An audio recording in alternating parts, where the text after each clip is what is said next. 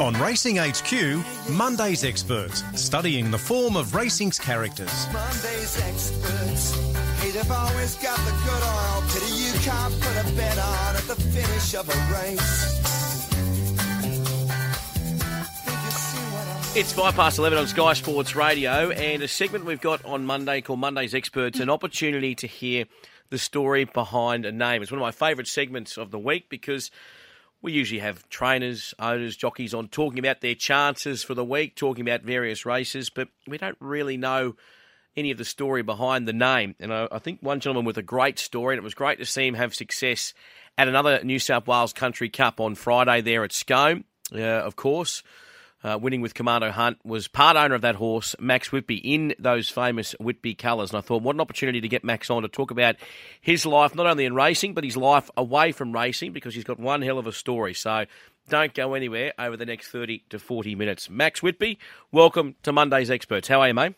Good, very good, Dave. You won't get 30 minutes out of me, mate. I reckon we could because I tell you what, just from reading bits and pieces about you, about your your story before racing, uh, it's quite extraordinary, mate. Tell us a little bit about um, about growing up, uh, your your memories of growing up, and, and where you grew up, and I guess uh, how this all this all started. We'll get to the racing in a moment, but um, were you always in around that Potts Point area? oh, shit, no, no, no, no. I uh, born in Bangalow, Byron Bay, Northern Rivers. Come through a uh, sort of a busted family scenario and uh, had a few foster homes in Sydney and uh, wasn't much good at school. Hit the road very early, 14 and a half. Ended up hitchhiking the best part of Australia. Couldn't get work. I was too young to work in the mines. Went up north, etc.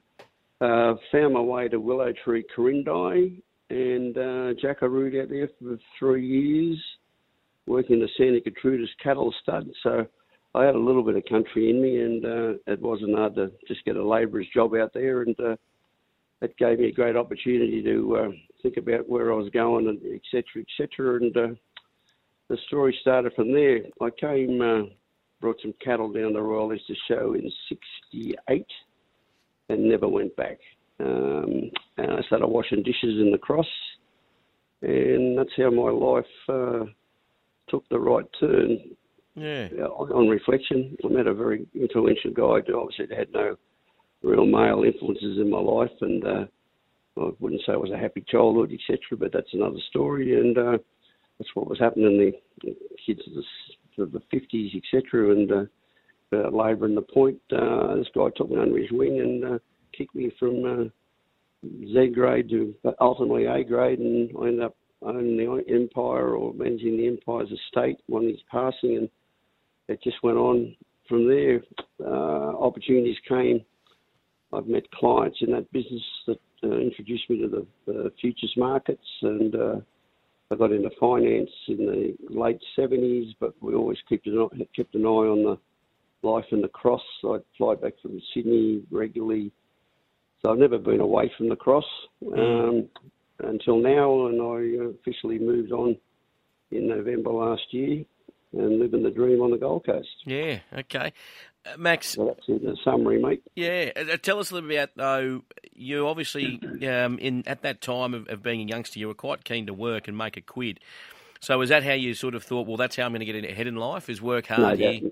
absolutely. There's no question about it. As I was, I was, thank God I ran into Bernie Houghton. He taught me, gave me a work ethic and kicked me from being a mug, and I could have ended up anywhere. And uh, just one of those great opportunities in life. And uh, I've got to say, on reflection, hard work has probably never been a problem for me. And I've always used that as a, a basis for my kids. My kids got a work ethic, and it's all, as a father, I'm very happy with that. And that's just what you've got to do. And um, through necessity, no family, no education, 14 and a half hitchhiking to North Queensland, uh, you know, you learn to survive pretty quick, Hmm. etc. And um, so, yeah, work ethic, very important. And uh, I've been working all my life, so to speak.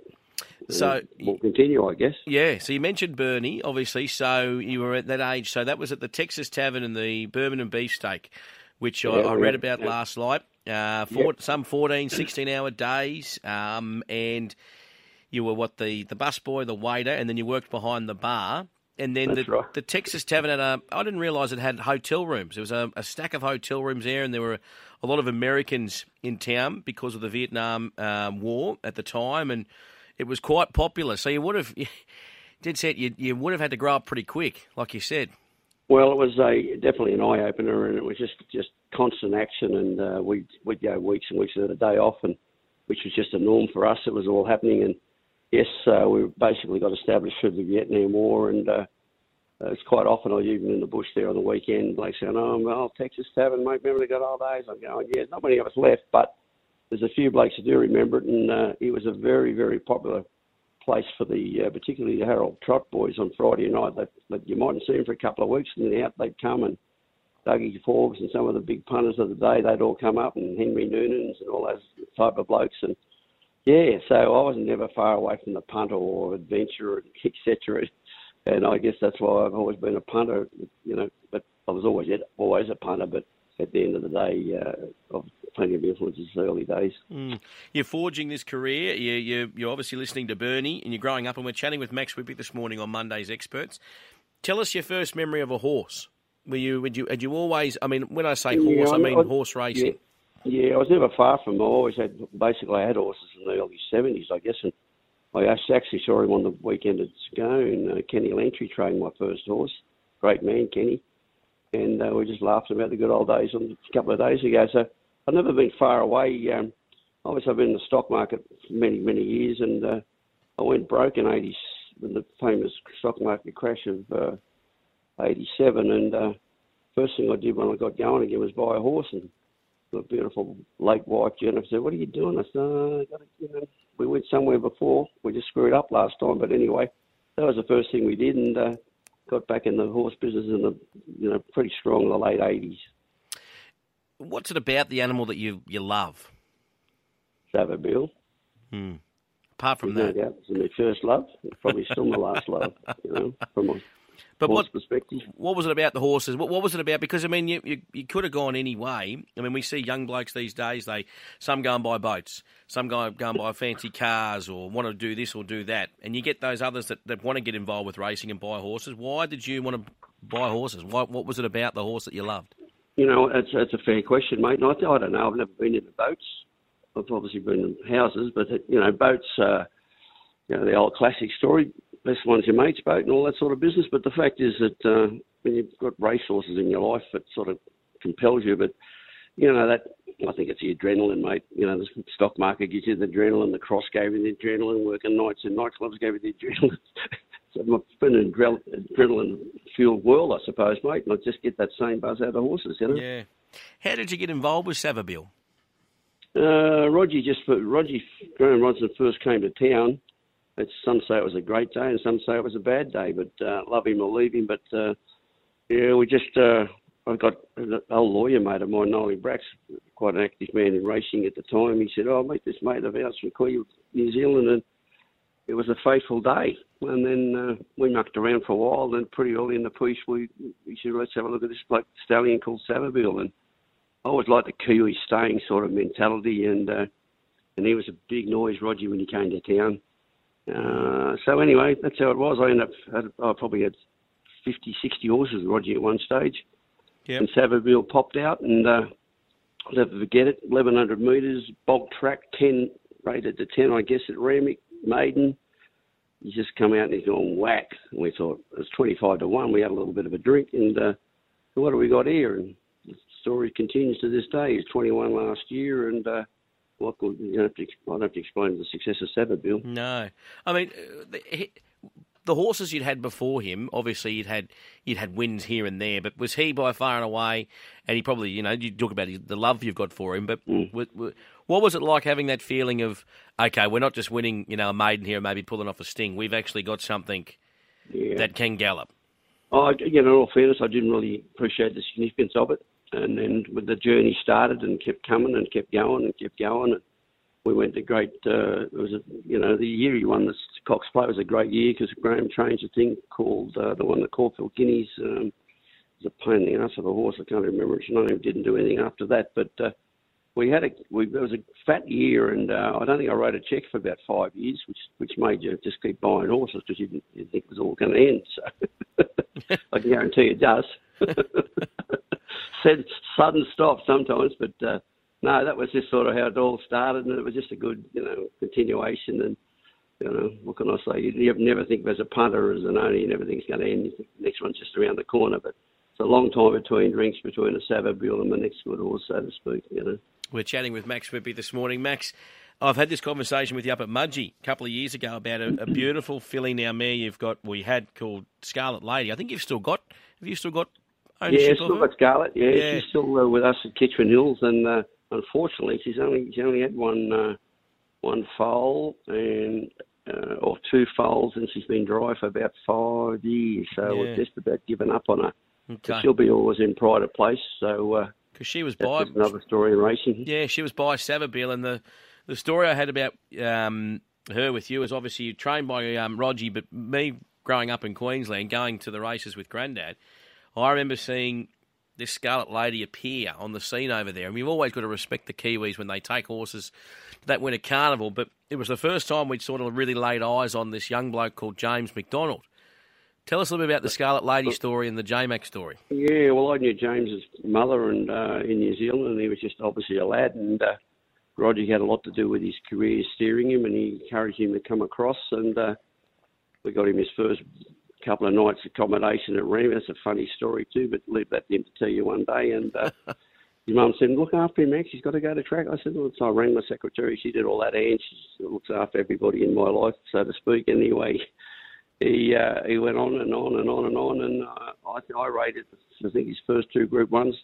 I had the pleasure of being associated with him, and he had a great relationship with the horse, and uh, when when the Queensland Oaks like a bloody good thing, and uh, um, a race caller mucked up his name on the straight. Um, that's another story, but uh, yeah, it was James McDonald, Scarlet Lady. Great memories, great Yeah. memory. Really good memories. What would be your best memory of a racetrack? Is it that day at the Cox Plate?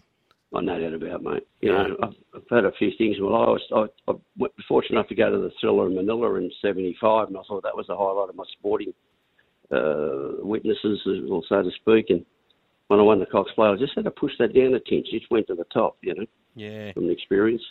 What was the Cox feel? What, what what can you can you describe that feeling, or you just can't? Uh, mate, I just, uh, you know, it's I still, it's obviously a favourite course of mine. I love the roar of the crowd and the thundering down the straight, and you can hear them coming on, and you had the, the old uh, tower, and you lost them for a second, and they come back out of the, you know, things like that. It was a, just a great thrill. Um, expectations were reasonable. Muncie was very bullish. Uh, he just when he hit the front, it was just there's a thrill, and uh, what can I say? It's just just keep the highlighters. I got one of those tapes that you can play the play the recording as it race down the straight. It's quite. I still changed the batteries about 700 times, but you know, it's black and white TV, I suppose, so to speak. What about the weekend, Max? Or I should say Friday. I mean, we, we saw obviously Commando Hunt win that Scone Cup, and I asked you after the race. I said, "Is that your first Scone Cup?" You said, "Yeah, I've, I've run second and third a few times." But what I loved about your interview with Greg Radley afterwards was you obviously were, you know, thrilled to get the win, thrilled for Cameron Crockett, but you were thrilled that you could do it with a couple of really good mates. Yeah, Desi Kenny, the mayor of Mudgee, is a champion bloke and a great mate of mine, and Brian Rudder, who's a bloody equally a great champion and good buddies. And you know, in the bush particularly, you like winning and you like winning anything, but um, in life. But uh, to do it with your buddies, it was a lot of fun. And Brian particularly had a lot of fun on Saturday. I think he picked, picked the trophy up at the 50 metres and took off. He did. I saw that vision. He's running around. Oh, I said, anyway, yeah, it was a lot of fun and just been a good time. It was a big fortnight for me because we'd been to the Archer and yeah. Desi and I had been up there, and then we're down to bloody uh, uh, Wagga and doing our thing down there, in the Calcutta, and then up to bloody Scone and doing our thing. So I've come back to the coast last night. I'm absolutely stuffed, so it'll be uh, be easy couple of days coming up. But uh, yeah, to race with your mates, you know, it's like Dave. It's just what it's all about, mate. It certainly is. And one thing too, um, you mentioned, you know, it's good to win anywhere, but and you mentioned the Archer. That's one thing that you've done, Max, uh, in, in your business. You, the Everest came along, you jumped straight at the opportunity. You invested there, I think, what one point eight straight away to have the slot. Um, and we're not going. We won't bring up that first year or that second year. I think it was the first year. But then First year, the yeah. Archer comes along. Um, did you think about getting involved with the Quokka? Like, was there an option? Yeah, or- I just, you wouldn't believe it. Got under my guard, to be quite honest with you. It's been doing some pretty. Um, we've got four or five businesses, and I was a bit busy, and I just went just straight through the keeper. I would have definitely been involved if I could. yeah. But the Archer, they just rang me and said, "Oh, can you show us how you did it down there?" So it's not that hard. This is uh, the way you go, and uh, we just did it uh, pretty quickly. And it was middle of COVID, uh, so I couldn't get up there. And uh, Wayne Bennett, who was coaching South, I've forged a good relationship with him, and he was back on the farm. I said, "Oh, mate, you do me a favour. Would you go up and represent me?" He went, "Uh, "What for?" You know, da da da. And I said, "Mate, I'll just be my ambassador, so to speak." And so uh, he said, "I'll get me up there and back on the same day." I said, "I'll get that happen for you, mate." And a couple of days later, he rings me back and goes, "Oh, it's a feeder club for the Dolphins. I might stay a few days." I said, "Sweet."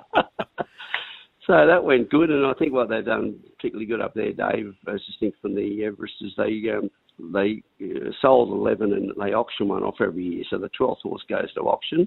Yep. So the first year was 500, this year was 775, and it went from 35 a year to 50. No one balked at that, and uh, they're talking a million dollars next year.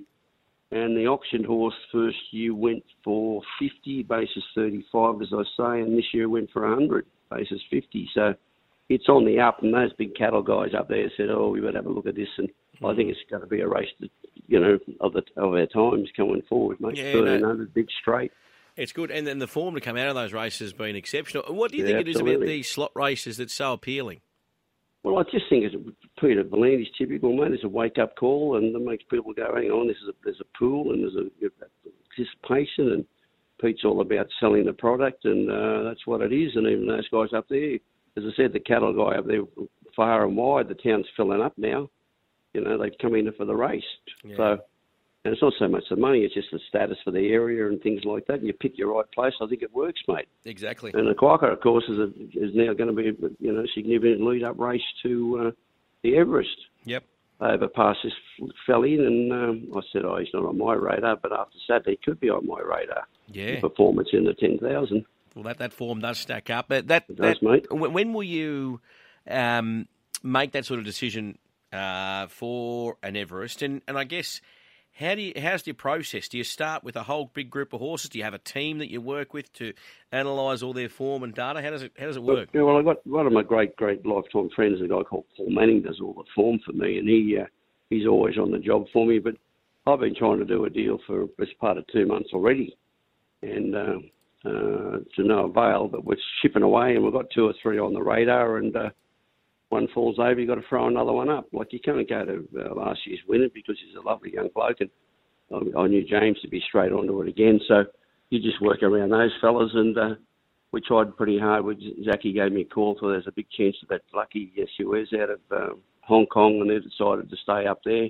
They like to travel apparently.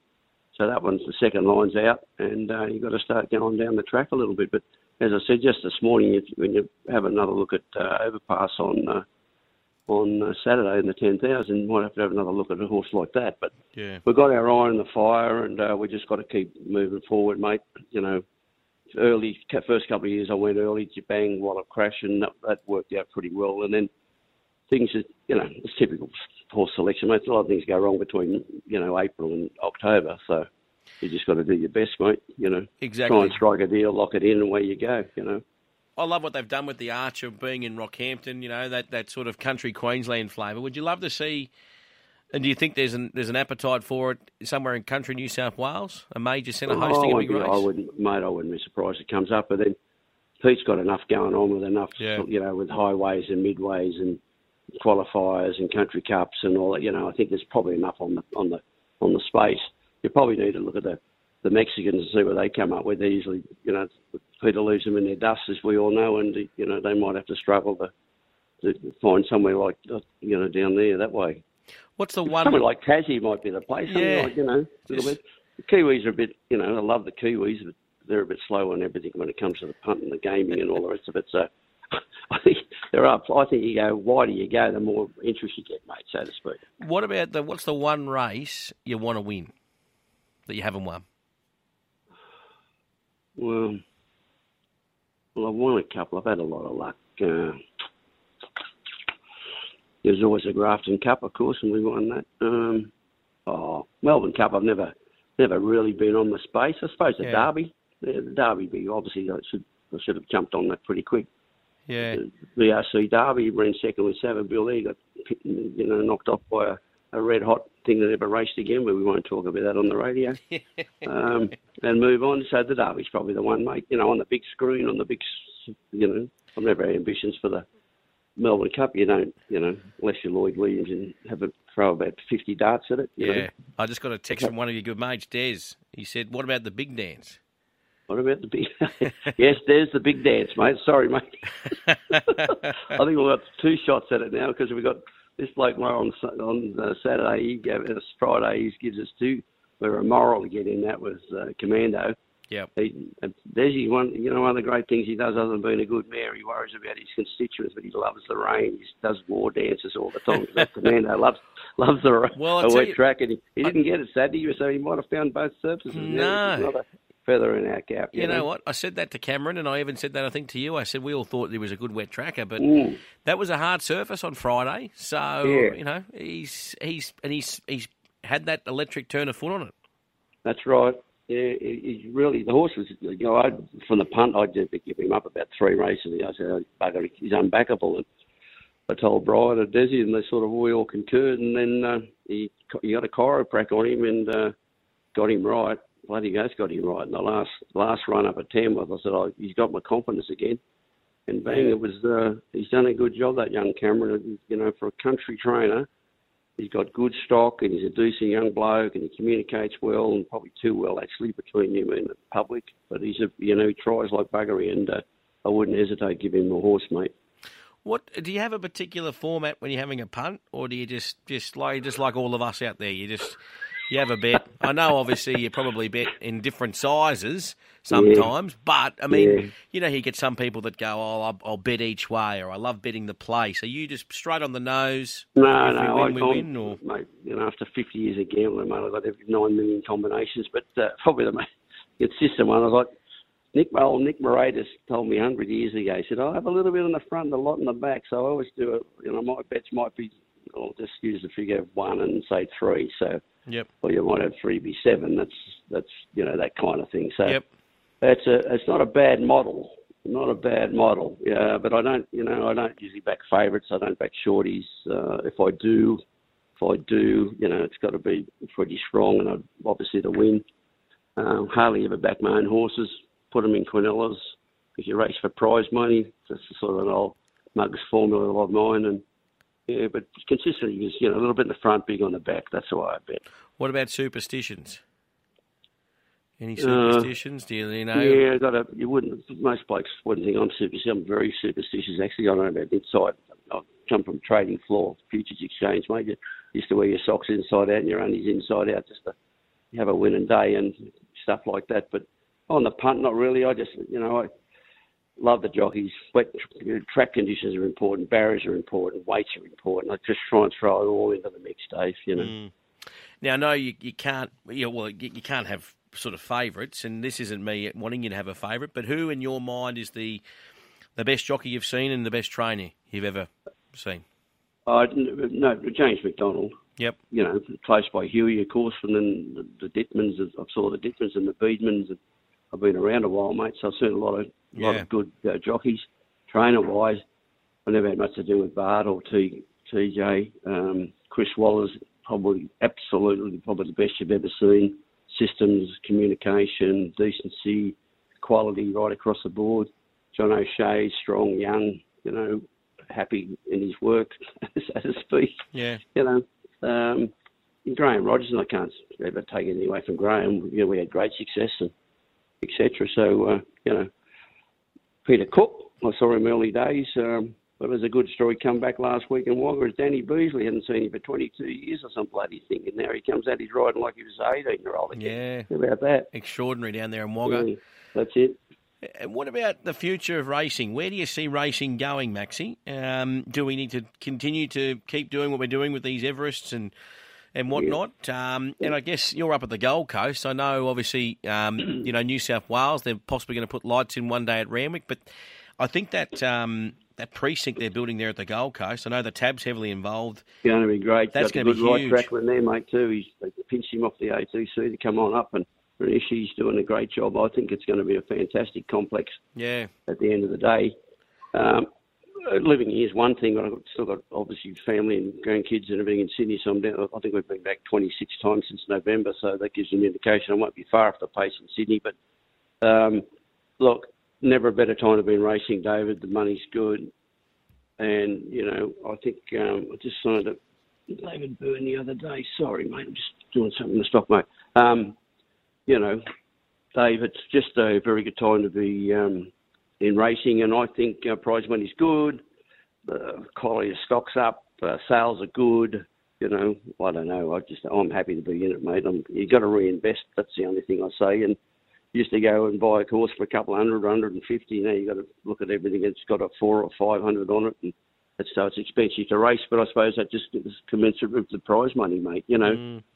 Uh, Peter gets heaps of heaps of accolades, and they're all deserved. V'landys, um, you know, he's uh, just goes from strength to strength, and uh, there's a lot of doubters he could handle two jobs. He seems to be doing both jobs brilliantly, you know, and he doesn't let anything get underneath him. He just stays seems to be right on top of it. So I don't see it going backwards or sideways. I think it just keeps going upwards. You know, the strong story is Everest could be 20 sooner than you think.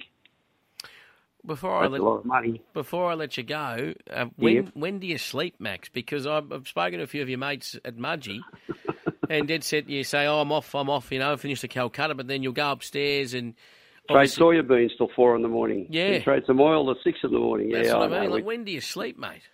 Well, I started work at nights, working nights, even in the bush. I was stripping wheat as a kid, and then uh, went to the city and washing dishes at night, and been in nightclubs, and now broking business is a 24-hour, six-day-a-week business. So, uh, what can I say?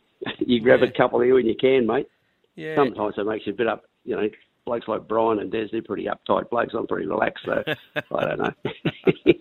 Very good. And but they tolerate me. That's good. last but not least, and I think this will be, uh, I'm very interested to hear what you have to say here. What would you say to a young 17 year old Max Whitby if he was standing in front of you right now? What advice would you give him? uh, mate, just get someone that can keep you out of trouble. That's the first thing, you know. But you know, respect your elders, work hard, work, work, work. That's all you can do. And luck comes with you most of the time. You know, I, I can't say that I've had nothing but luck in my life, mate. Started out a bit rough. But it's coming home with a rocket now. So work hard, Look work for- hard, play hard too. I might add. Yeah, exactly right. I look forward to seeing you at the big dance, mate, and other races. Uh, it's been a pleasure to talk with you, mate. Thanks for coming on. Thanks, Chairman. Good on you, mate. Cheerio. Max Whitby there, our Monday's experts on this Monday, the 15th of May.